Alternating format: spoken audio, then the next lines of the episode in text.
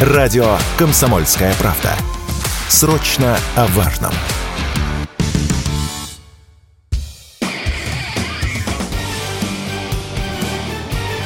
Говорит полковник. Нет вопроса, на который не знает ответа Виктор Баранец.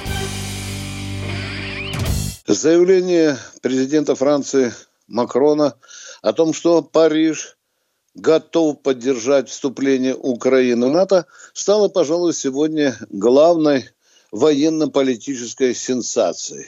А есть здесь и странность, потому что недавно, недавно тот же Макрон высказывался более либерально и даже, даже вам скажу категорично, он не подавал признаков своего желания открыть дорогу Украине в НАТО. И вот теперь пластинка перевернулась. А что же мы сегодня наблюдаем в общей когорте натовских лидеров? Ну, посмотрите, недавно что Байден сказал? Я не готов перекраивать условия приема Украины в НАТО ради того, чтобы побыстрее открыть дорогу в Североатлантический блок. Какие же страны готовы и сейчас уже руками и ногами голосуют за скорейшее вступление Украины?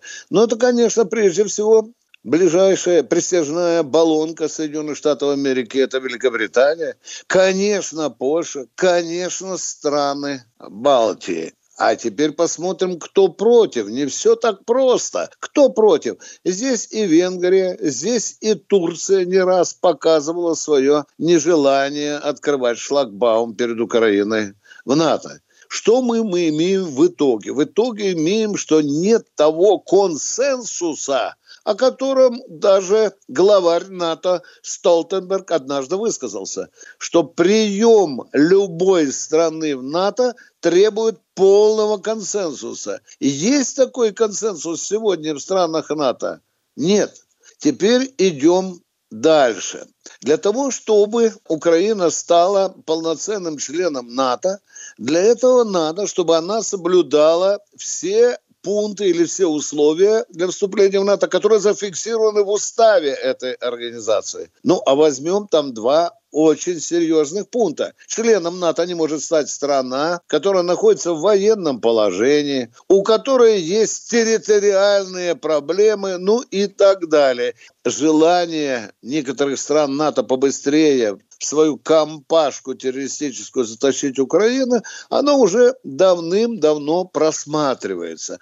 Ну и что же? Что же будет вот на этом саммите, о котором мы сейчас будем говорить еще много раз? Что хотят сделать ушлые политики НАТО. Чтобы не дать Зеленскому проглотить горькую пилюлю категорическим отказом от ее вступления в НАТО, натовцы хотят создать некую такую программу предварительного условия членства НАТО в Украине. Ну, это так, вы знаете, морковка перед мордочкой киевского козлика. Таким образом, мы можем сделать вывод. Разговоры о приеме Украины в НАТО идут, единства членов НАТО по поводу этого вопроса нет, тем не менее, тем не менее, тем не менее, этот вопрос муссируется. Ну и, наконец, самое последнее. Что там сказал Макрон?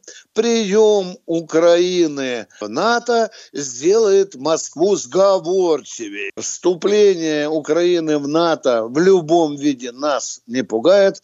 Наши позиции твердые, и мы с них ни шагу не отступим. Виктор Баранец, радио «Комсомольская правда», Москва.